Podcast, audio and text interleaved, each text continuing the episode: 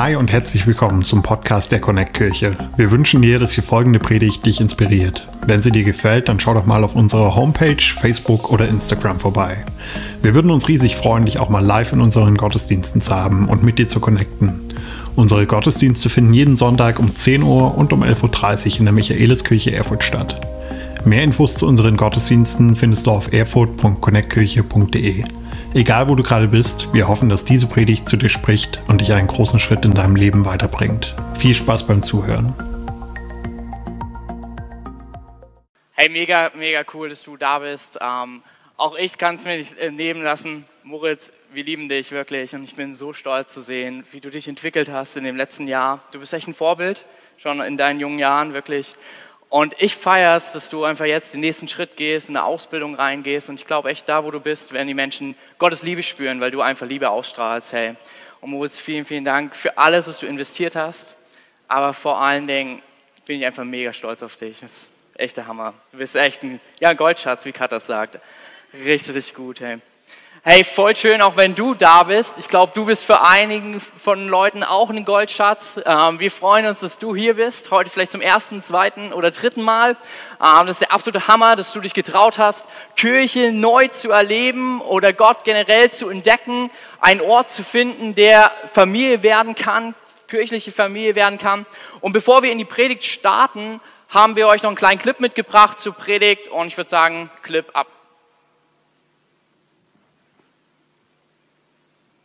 Eventuell.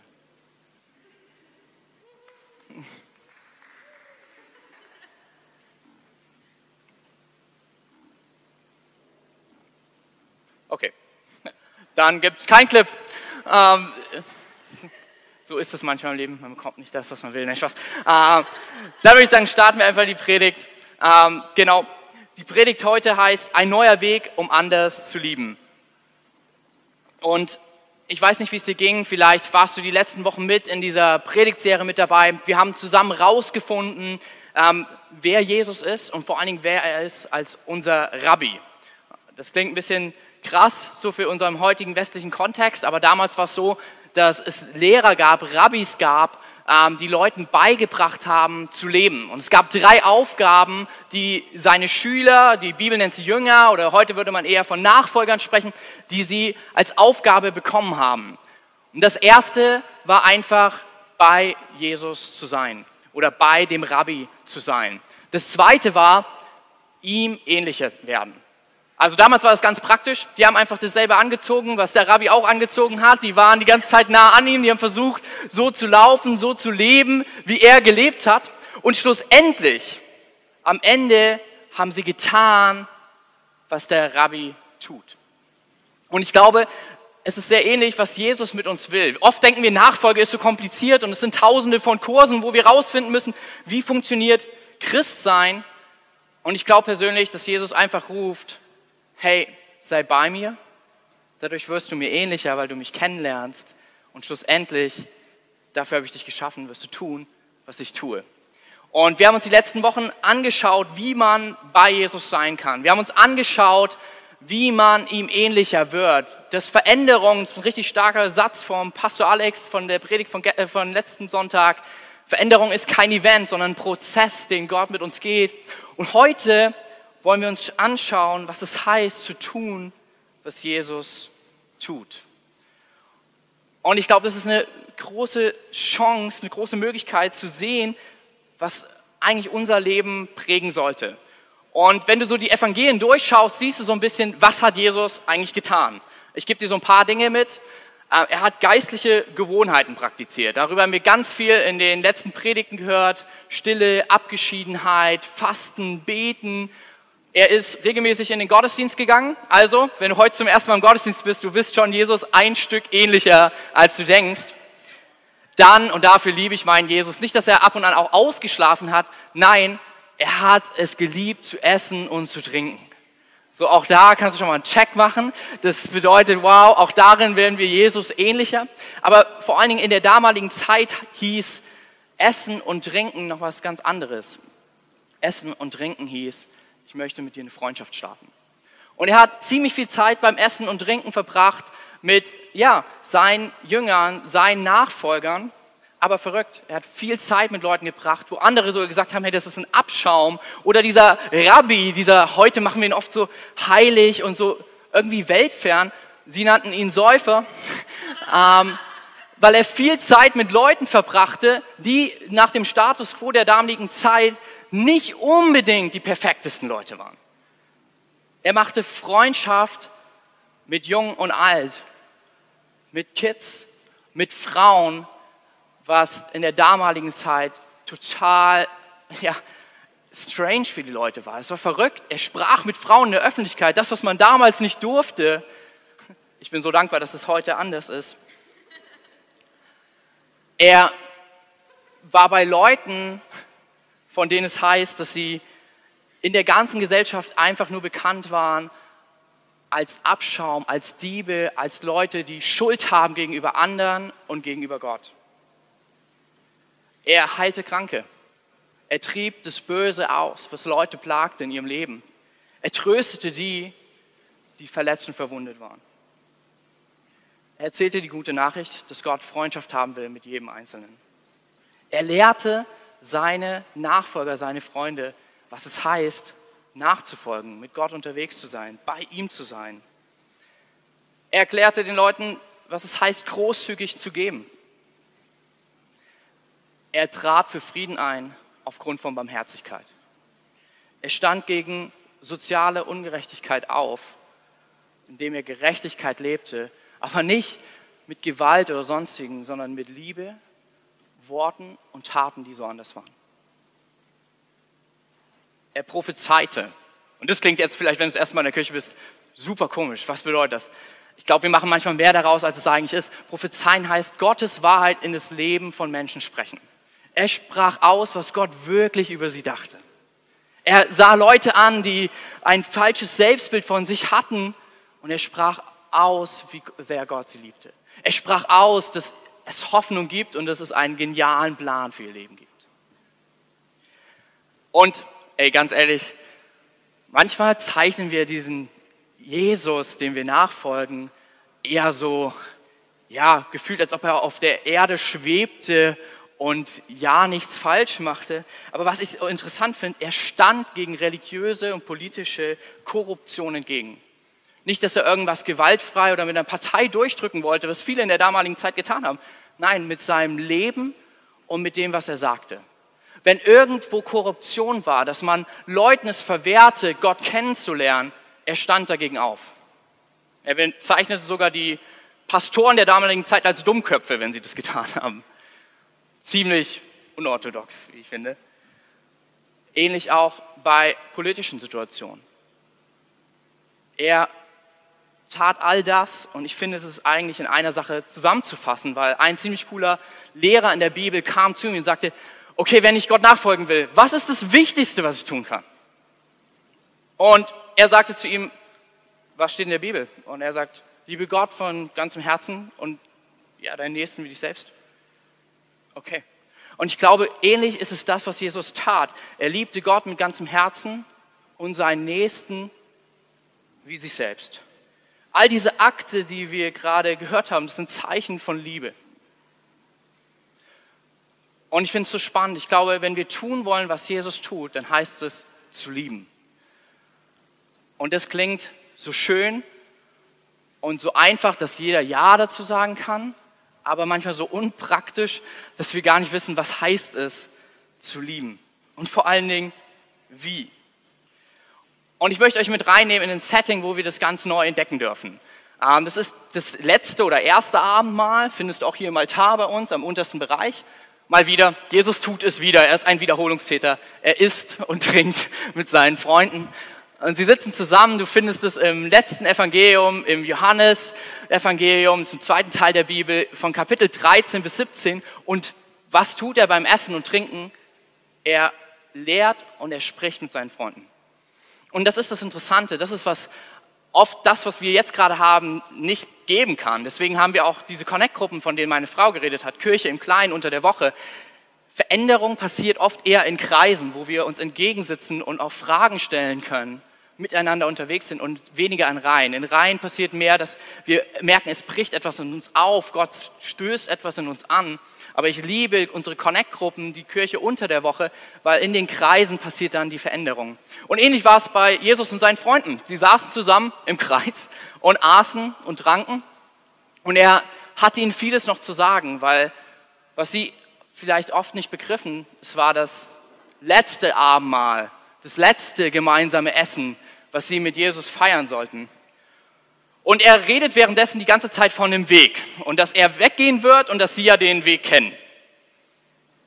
Und dann haut er noch was anderes raus.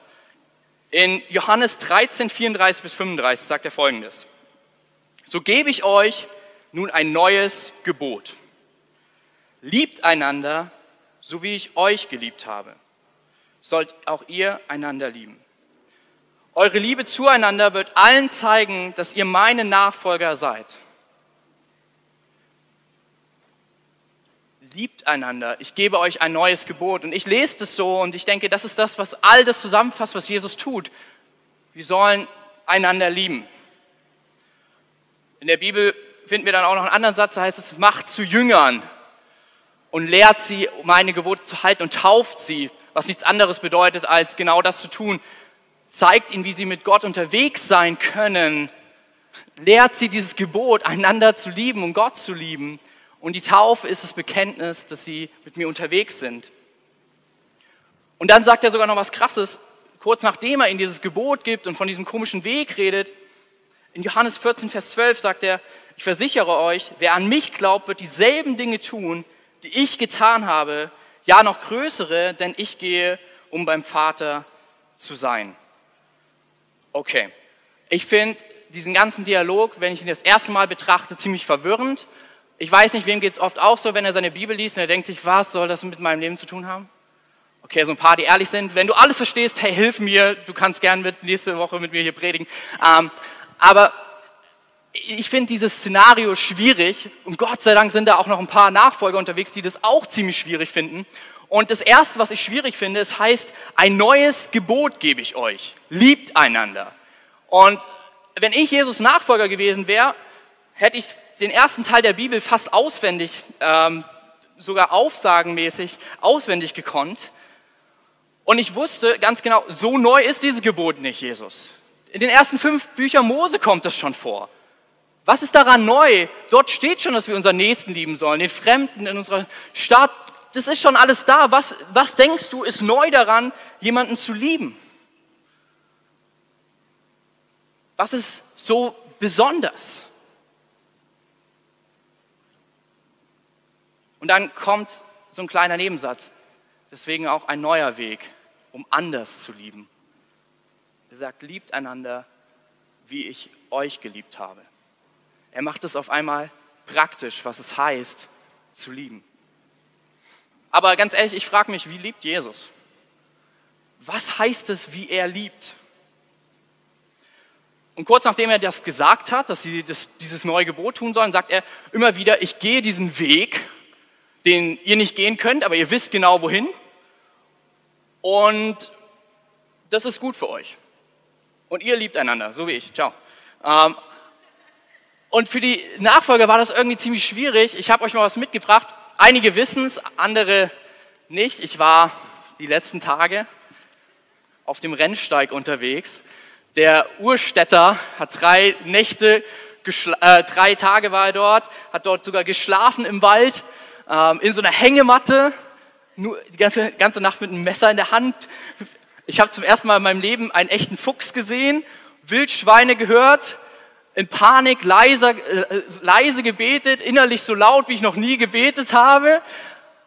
Und es war eine richtig gute Zeit. Und ich fand es so spannend, weil ich hatte die ganze Zeit mein Handy dabei als mein Navi. Auch eine Powerbank, weil ich dachte, wenn das Handy dann leer ist, dass ich auch ja, das Handy aufladen kann, damit ich weiß, wo ich lang muss. Weil ich wollte zu diesem Inselsberg. Und ja, es war leider so, dass mein Handy ziemlich schnell leer war und ich die Powerbank irgendwie falsch geladen habe und ich total verloren war mitten im Wald. So, und ich weiß nicht, wie es dir geht, aber oft ist es doch auch so in unserem Leben so, wir kennen das Ziel, wo wir hinwollen, aber der Weg, wie, fordert doch ziemlich heraus. So, wir kennen das Ziel, einander zu lieben, aber, und dann auch noch wie Jesus, aber wie? Und ich weiß noch, das Erste, was mir aufgefallen ist, waren, dass auch andere Menschen diesen Weg gegangen sind. Und ich fand es so interessant, weil an dem, wie sie gekleidet waren, wie sie sich verhalten haben, die Sicherheit in ihren Gesichtern, konntest du sehen, die wissen, wo es lang geht, die waren schon mal da. Dann habe ich herausgefunden, dass Rentnerbeine so viel schneller sind als meine. Dann habe ich gemerkt, das graue Haar bringt wirklich Weisheit mit sich, nämlich als sie dann Pause machten und ich dachte, ah, schaffe ich doch eh. Und dann, ja, bei der nächsten Steil, äh, an dem nächsten Hang dann mich hinsetzen musste und die Rentner ganz gemütlich an mir vorbeiliefen, merkte ich, ich hätte es ihnen gleich machen sollen. Ähm, und alle haben mich dann noch ausgelacht so ein bisschen, weil ich die ganze Zeit mit diesem riesigen Gepäck rumgelaufen bin. Und die meinten, hey, es gibt hier so einen Service, die tragen dein Gepäck zur nächsten Station. Und das ist gar nicht so teuer. Und ich war so, warum hat mir das nie jemand erzählt? So, ähm, und so war ich die ganze Zeit unterwegs und ich fand es so spannend, weil die wichtigste Person auf dem Weg, um an den Inselsberg zu kommen, waren die Leute, denen ich ansehen konnte, an dem, wie sie sich verhalten haben, dass sie schon mal dort gewesen sind. Die wussten, wo es lang geht. Alles an ihnen zählte mir diese Sache. Sie wussten, wie der Inselsberg aussieht. Und dann, klar, bei anderen hast du es dann anders gemerkt. Ich habe ein gutes ähm, Paar aus Ostberlin getroffen, da habe ich schon am Akzent gehört, die kommen nicht von hier so. Aber dann gab es auch so richtige Urthüringer, da wusstest du schon, als sie das Rennsteiglied anfing, das ist nicht das erste Mal, dass sie heute hier sind. Hey. Sie wussten wie.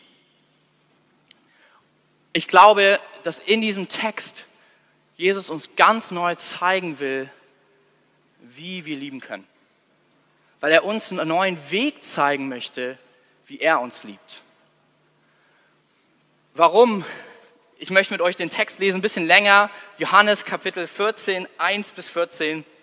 Wenn du eine Bibel dabei hast, mega gut. Wenn du zu Hause bist und eine Bibel dabei hast, ist auch nicht verkehrt, sie aufzuschlagen. Aber ich kann dir nur eine Sache empfehlen. Es lohnt sich, nächsten Sonntag vor Ort wieder mit dabei zu sein. Es tut so gut, diese ganzen gut aussehenden Gesichter live zu sehen und zu spüren, wir feiern Gottesdienst gemeinsam. Wenn du keine Bibel dabei hast, habe ich hier eine auch noch mitgebracht. Johannes 14, ab dem Vers 1 bis Vers 14. Habt keine Angst.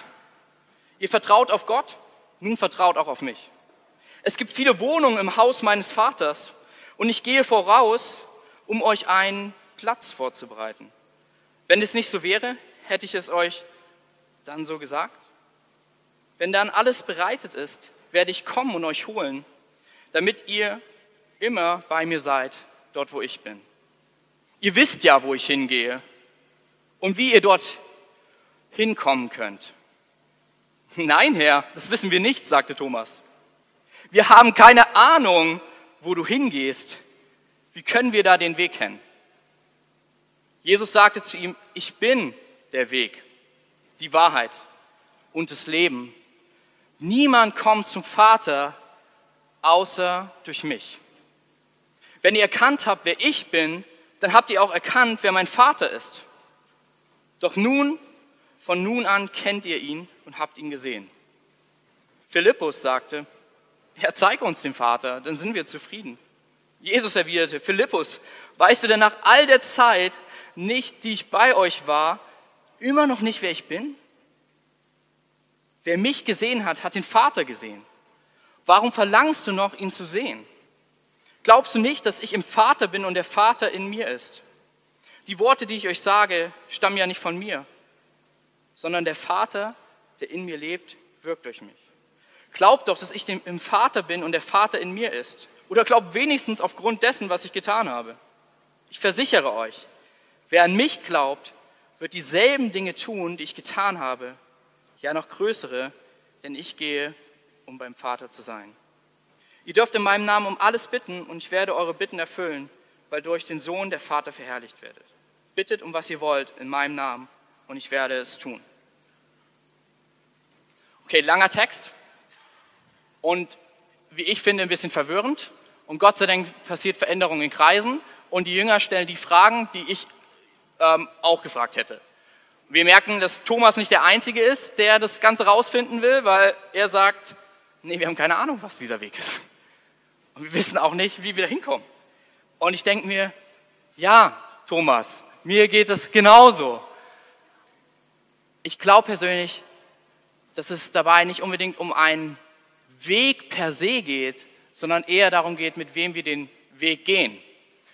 Und ich glaube, dass Jesus ihnen was ganz Neues zeigen möchte.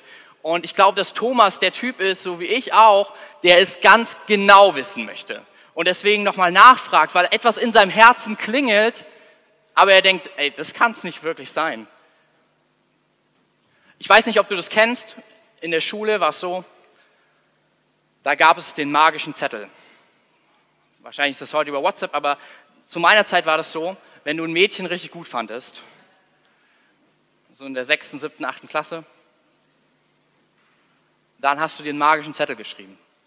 Auf dem Zettel stand dein Name, der Name von der Person, eine einfache Frage. Und ich glaube, so ähnlich ist das, was Jesus uns durch diesen Text sagen will. Willst du mit mir gehen? Dann gab es drei Antworten. Ja, nein und vielleicht, weil vielleicht könnte doch Ja heißen. Ich glaube, für die Freunde von Jesus in der damaligen Zeit war das, was Jesus sagt, so ein bisschen dasselbe. Willst du, wollt ihr mit mir gehen? Warum? Ich nehme dich kurz mit rein. Für alle, die Geschichte nicht so mögen, du musst es dir mit, mit dabei sein. Also voll den Fokus drauf, weil es wird sich später lohnen. Selbst wenn du sagst, boah, Geschichte ist nicht mein Ding, wir brauchen dich jetzt hier drin. Also komm mit kurz mit rein, okay? Ich erzähle euch kurz was in dieser Kultur. Und das ist, was Thomas in diesem Moment hört. Das ist, was die Jungs in dem Moment hören. Folgendes. Sie sind in diesem letzten Mal. Und Jesus tut was, was für die Freunde von ihm ziemlich bekannt war. Er erzählt all das, er erzählt auch, dass er sterben muss, dass er wohin geht, dass er wiederkommt und sie dorthin holt. Und dann gibt er einen Kelch. Er gibt erst Brot und sagt, das ist der Preis, dieser, das ist mein Leib, das symbolisiert mein Leib, mitten in dieser Story da. Und er wird gegeben für euch. Dann gibt er ihnen einen Kelch mit Wein und sagt, das ist mein Blut, das ist der Bund, den ich mit euch schließe. Heute nennen wir es Abendmahl und irgendwie ist aus dem großen Essen meistens nur ein kleines Stück Brot und ganz wenig Nippel Wein geworden. So. Und ich wünschte, wir könnten es heute tun, aber es ist Corona-Zeiten. Wenn du also über einen Livestream mit dabei bist, guck gerne, wo du noch Wein und Brot hast und mit den Leuten, mit denen du zusammen bist. Es lohnt sich, Abendmahl zu feiern. Für alle von uns, hey, in den Connect-Gruppen ist das eine gute Möglichkeit oder auch heute Nachmittag im Hangout. Alright. Und sie kannten das mit dem Kelch. Folgendes. Für alle, die Geschichte nicht so mögen, es geht um eine Love Story, also komm mit. Die Jungs der damaligen Zeit, die haben mit 18 geheiratet. Manche Frau denkt sich heute, Gott sei Dank ist es anders und seitdem ich Ehevorbereitung kenne, ich bin mit dir. Und weil ich mein Leben kenne. Aber okay. Die Frauen waren 14. Und auch da, wenn du ein Teenager-Mädel erlebt hast, denkst du dir auch, auch gut, dass das nicht mehr so ist. Aber egal. Was ganz anders in der Zeit war, dass der Vater losgezogen ist von seinem Sohn und Ausschau gehalten hat, ja, nach der richtigen Frau für seinen Sohn. Und er hat geguckt, er kannte seinen Sohn gut und hat geschaut, was passt so für ihn. Es gibt es auch noch heute aktuell und das ist nicht immer nur verkehrt. Ich finde freiwillig wählen irgendwie besser, aber wir bleiben in dem Szenario. Und dann wenn er die gefunden hat, die für seinen Sohn passt, dann hat er einen Tag arrangiert, wo sie den Vater von der Braut treffen. Und dort wurde der Brautpreis verhandelt, was gegeben wird für dieses Mädchen. Und das war nicht, weil sie irgendwie materielles Stück war oder sonstiges, sondern im Gegenteil. Das waren zwei große Familien und sie war viel wert und dass sie geht, dieser Schaden, dieser Verlust musste ersetzt werden, weil sie hätte Kinder reingebracht, Leute, die mitarbeiten. Es gab keine gute Rentenversicherung wie heutzutage, so, also das war auch noch wichtig. Und sie wird einfach vermisst, weil sie wertvoll ist. Und so wird ein Preis verhandelt. Wenn der Preis verhandelt ist, passiert Folgendes. Die Braut wird mit dazugeholt, der Bräutigam wird mit dazugeholt und sie machen die ganze Sache fest in folgender Art und Weise. Sie, trinken, sie essen lecker. Ich liebe es, dass die Bibel so gerne über Essen redet. Du siehst es auch bei mir. Ähm, und am Ende gab es einen Kelch mit Wein. Was aber besonders war, der Bräutigam trank aus dem Kelch und gab ihn dann der Braut. Und in guten Familien war es Sitte, dass wenn die Braut mit dem Preis und mit dem Bräutigam einverstanden ist, dass sie auch aus diesem Kelch trinkt. Als Bund, der Ehebund, der in dem Moment geschlossen wird. So also als Jesus seine Freunde von Jesus diesen Kelch bekommen und er sagt, das ist der Bund, den ich mit euch schließe, mussten sie an einen Bund denken, der so viel mehr ist, ein Eheversprechen. Was danach passiert ist, der Bräutigam ist mit seinem Papa zu dem Grundstück von seinem Vater gegangen. Und dort hat er ein Haus gebaut, auf diesem großen Grundstück seines Vaters. Er hat eine Wohnung, einen Platz geschaffen für die Braut. Dieses Haus war erst dann fertig, wenn der Vater gesagt hat, es ist fertig.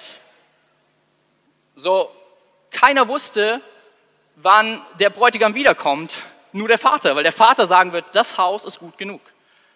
Und in dem Moment, wenn es dann endlich fertig war, die Braut hat voller Vertrauen aufgrund des Kelches auf den Bräutigam gewartet, dann ist der Bräutigam losmarschiert und hat seine Braut geholt. Hat schon am Anfang des Stadttores oder Dorfes in so ein Schofar geblasen. Heute würde man wahrscheinlich eher ein Megafon benutzen oder eine fette Band aufbauen, um zu sagen, hier kommt der Bräutigam. So, die Braut hat schon darauf gewartet. Moment, wir hatten in den letzten paar Wochen ein bisschen Hochzeiten, deswegen schwärme ich auch davon. Es ist so schön zu sehen, wenn Leute zusammen kommen und diesen Wunsch schließen.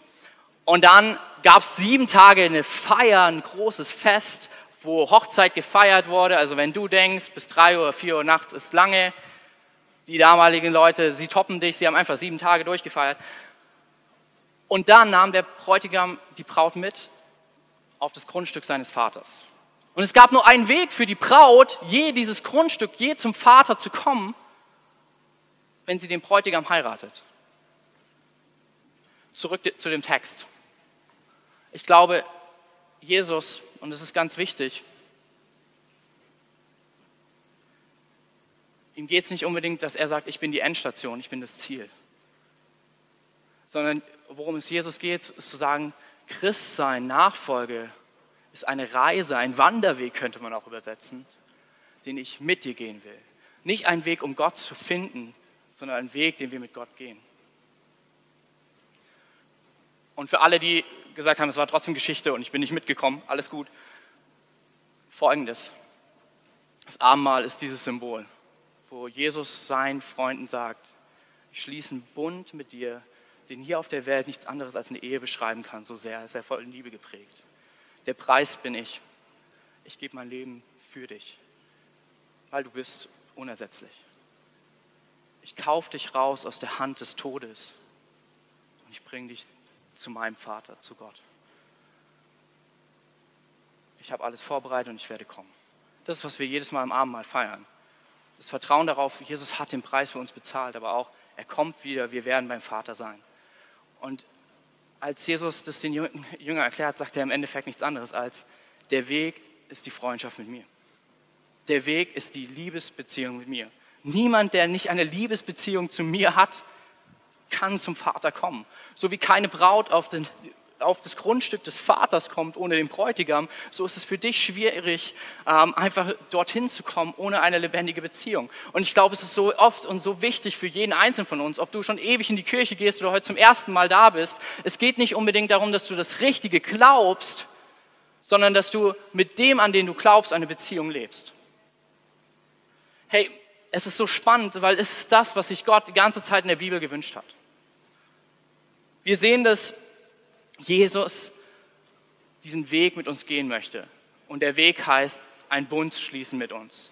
Und es ist verrückt, wenn du an den ersten Teil der Bibel springst, siehst du genau das. Und Gott wanderte oder wandelte, das Wort ist für uns in der heutigen Zeit so schwierig zu greifen. Gott wanderte durch den Garten Eden, weil er mit Adam gehen wollte. Und es das heißt von Henoch, und Henoch ging den Weg mit Gott. Und irgendwann hat er viele Kinder und war bei Gott. Auch ein gutes Leben. Essen, Kinder kriegen, bei Gott sein. Aber okay. Dann sehen wir dasselbe bei Abraham. Er sagt, ich lade dich ein, geh mit mir den Weg des Glaubens. Wir sehen es bei Mose, dass Gott sagt, ich möchte mit euch unterwegs sein, tagsüber in der Wolkensäule, nachts in der Feuersäule. Wir sehen es bei David, dass er sagt, hey, mitten in, diesem verheißenen Land, was ich euch gegeben habe, baut mir einen Tempel, weil ich will bei euch sein, ich will bei euch wohnen. Aber es war so schwer für uns, weil wir immer wieder rauskamen aus dieser Freundschaft, aus dieser Liebesbeziehung mit Gott. Und ehrlich, ey, ich bin der Erste, dem es genauso geht. Wir verpassen so oft das Ziel, weil wir uns schuldig machen. Weil wir nicht, weil wir nicht zu Gott kommen können aufgrund dessen, was wir getan haben. Und deshalb wurde Gott Mensch. Lebt das Leben, was du und ich nicht leben können. Und am Ende gibt er sein Leben hin, um dich frei zu kaufen aus der Vaterschaft des Todes, um hineinzukommen in die Vaterschaft Gottes. Diese Freundschaft mit Gott.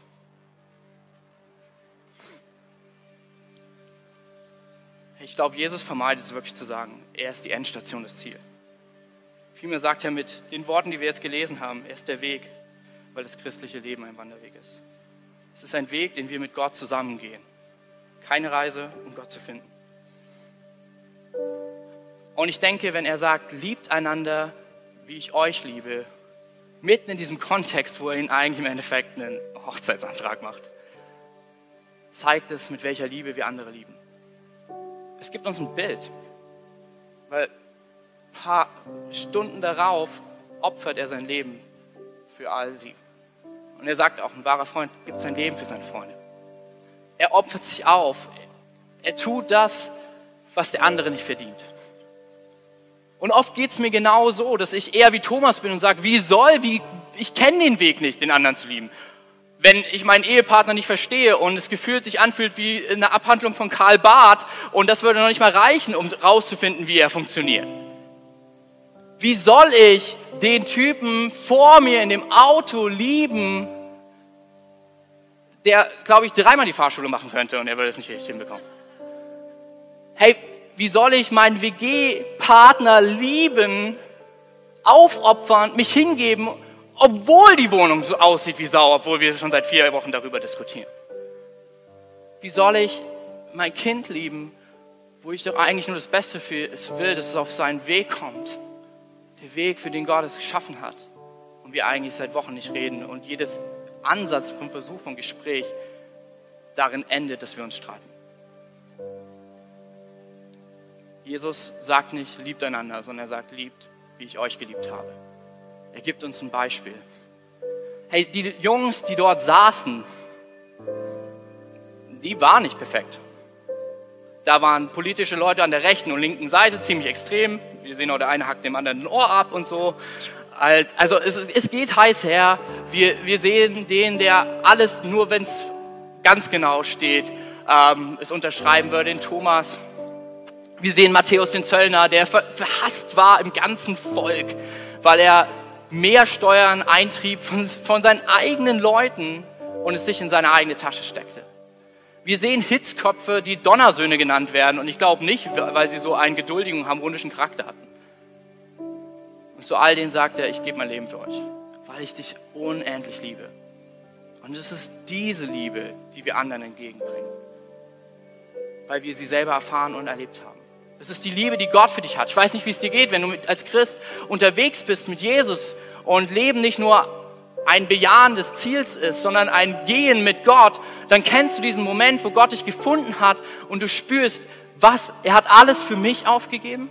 Wie kann das sein? Ich weiß noch selber für mich, fast jetzt zehn Jahre her, wo dieser Tag kam im Krankenhaus und ich dort lag und nicht mehr laufen konnte. Eher jemand war, der Leute abgezockt hat, der nur auf Erfolg aus war. Und eine Rentnerin kommt rein und schenkt mir eine Bibel. Und in dieser Bibel begegnet dieser liebende Jesus und sagt, ich liebe dich von ganzem Herzen. Da, wo ich mich von allen verlassen gefühlt habe und er gesagt hat, ich bin gestorben, damit ich genau hier in diesem äh, Krankenhaus, genau hier in deinem Zimmer, an deinem Krankenbett sein kann. Setz deine Geschichte ein. Und wenn ich merke, was Jesus tut mit mir, wie er mich liebt, wie er mir meine Schuld vergibt, wird es ein wenig leichter, den im Straßenverkehr zu verzeihen, der scheinbar das nicht so hinbekommt, wie ich es will, weil ich es so oft nicht hinbekommen habe, wie Gott es wollte? Wird es viel leichter, meinen Partner zu lieben, selbst in den Momenten, wo ich ihn nicht verstehe, weil Gott mich kennt und weiß und er mich versteht und ich es trotzdem manchmal total anders tue und er mich dennoch liebt? Es ist diese Liebe, mit der uns Gott liebt dass selbst nur ein Ehebund auf Erden sie irgendwie beschreiben kann. Jesus geht echt aufs Ganze. Er sagt, das ist der krasseste Bund, den wir schließen können. Das und noch viel mehr in aller Ewigkeit. So sehr liebe ich dich und diesen Bund möchte ich mit dir. Ich kann mir ein Leben ohne dich nicht vorstellen. Und ich fand es so spannend. Ich habe gestern einen Artikel gelesen von einem Paar und ich finde, es gibt ein bisschen ansatzweise so ein klein wenig das in unsere heutige Zeit vorzustellen, was das für eine Liebe war. Ich habe den Artikel von Anne-Kathrin und Hans Köpke gelesen. Sie waren ein Liebespaar, wo sie im Osten lebte und er durchs Studium in den Westen kam und die Mauer dazwischen kam und sie sich nicht mehr sehen konnten. Und sie alles getan haben. Sie haben vier Jahre daran gearbeitet, um wieder zusammen zu sein. Sie haben alles gegeben und aneinander festgehalten. Gott überwindete nicht nur eine Mauer, um zu dir kommen, zu, zuzukommen. Gott überwindete es, dass er alles aufgab und auch vom Himmel auf die Erde kam und schlussendlich in den Tod ging. Er überwindete den Tod, damit du bei ihm sein kannst. Äh, sorry, das ist Liebe, für die einem fast die Worte fehlen. Und ich glaube, das ist die Liebe, wenn wir sie erlebt haben, die wir gerne spüren dürfen, aber wir sollten sie nicht für uns behalten. Ich glaube, es ist an der Zeit, mit dieser Liebe Menschen zu begegnen. Und Philippus stellt diese spannende Frage, zeig uns doch den Vater. Dann sind wir zufrieden. Ich glaube, heute erlebst du genau dieselbe Frage so oft, dass deine Freunde, dein Umfeld zu dir sagt, zeig uns doch Gott. Zeig uns deinen Jesus. Und ich bin zufrieden. Zeig mir, dass er lebt und ich bin zufrieden. Ich glaube, dass wie wir lieben, auf ihn zeigen wird. Weil Menschen um uns herum sehen, wie kann er das verzeihen? Wie kann er da Geduld üben? Wie kann er da vergeben? Und die einzige Antwort ist, weil der Gott, mit dem er eine Freundschaft hat, es auch getan hat. Vor ein paar Wochen wurde ein super schönes Kind geboren. Wenn ihr äh, im Livestream mit dabei seid, Martin ist echt ein süßer, hey. Und die Family, die dort war, ähm, hatte Schwierigkeiten so mit dem äh, mit Deutsch, kann sich eher in, in Englisch verständigen und wegen Corona war es echt schwer, dass überhaupt jemand mit im Kreissaal ist bei der Geburt. Und das Verrückte war, ein Mädel hier aus der Kirche, eine Frau, eine Hebamme, ist der Mutter nicht von der Seite gewichen. Freiwillig Überstunden gemacht, um einfach da zu sein, um zu helfen, dass dieses Kind ähm, zur Welt kommt, zu übersetzen, da wo Sprache fehlt. Und ich sage euch was, dieser ganze Kreis hat erlebt, was die Liebe Gottes ist. In dem Moment einfach, wie sie diese Frau und das Kind geliebt hat. Ich denke, wenn du willst, dass wir diese Liebe weiter rausbringen, dann heißt es sich immer wieder neu, diese Beziehung zu versetzen mit Jesus, wo wir spüren, ich bin so sehr geliebt.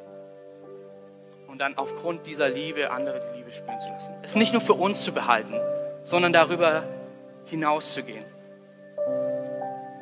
Es ist das, warum Christsein so einfach ist. Ich höre so oft diese Aussagen, ja, aber ich wünsche mir mehr Tiefe sei die Hebamme, die Überstunden macht ähm, und dieses Kind zur Welt bringt, auf Englisch übersetzt. Und ich sag dir, das ist sowas von tief. Liebe deinen Nachbarn, selbst dann, wenn er dich sowas von Fuchsteufelswild macht. Ich sag dir, das ist ziemlich tief. Bekenn deine Fehler, da wo du falsch gehandelt hast. Und bitte um Vergebung. Oh man, eins der tiefsten Sachen, die du tun kannst. Vergib Schuld, wo Leute sich echt an dir schuldig gemacht haben weil Gott dir all deine Schuld erlassen hat. So was von einer tiefe Nachricht. Ich glaube, wenn wir Kirche sind, die von Jesus wirklich geliebt ist, dieses Bild verstehen, dass er eine Freundschaft haben will mit jedem von uns, dass er sogar den Tod auf sich nimmt und alles, was uns trennt, überwindet. Das sind die drei Bilder, die du hier im Altar siehst. Ich glaube, dann kommt Liebe in Erfurt und in dieses Bundesland, wie Erfurt und Thüringen es noch nie gesehen hat. Liebe wird sichtbar durch dein und mein Handeln weil wir vielleicht die gelebte Bibel sind, wo ein, einige Leute in deinem Umfeld klar entschieden haben. Ich habe so ein paar Freunde, die sagen, ich werde niemals die Bibel lesen. Und ich bete, Heiliger Geist, gib mir die Kraft, dass ich die gelebte Bibel bin für sie. Hey, lass uns die Kirche sein, die liebt, wie Jesus, weil wir uns zurückerinnern, wie Jesus geliebt hat. Und vielleicht bist du heute hier und du bist das erste Mal in der Kirche. Du bist der absolute Hammer. Und ich darf dir sagen, du bist kein Zufall.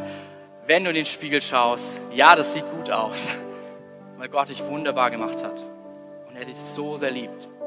Und ich glaube, er bietet dir heute Morgen die Möglichkeit an, er hält dir den Kelch und sagt, darf ich mit dir eine Liebesfreundschaft schließen, die bis in alle Ewigkeit hält. Ich habe nur Platz vorbereitet, dass du bei Gott sein kannst. Hier und jetzt und darüber hinaus. Ähm, ich würde uns bitten, dass wir einfach alle unsere Augen schließen. Und wenn du heute hier bist und du hast diese Liebesfreundschaft mit Gott noch nicht, dann kannst du einfach gleich deine Hand heben. Ich werde von drei runterzählen, damit ich weiß, mit wem wir gleich zusammen beten dürfen. Drei. Jesus liebt dich. Zwei. Er ist dir heute näher, als du denkst. Eins. Gib doch deine Hand, wenn du diese Freundschaft mit Jesus starten möchtest.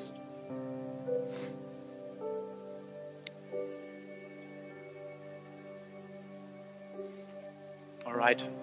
Für den Rest von uns, ihr könnt gerne eure Augen wieder öffnen. Wenn du im Livestream eine Entscheidung getroffen hast, geh einfach auf den Link. Wir wollen uns super gerne mit dir connecten.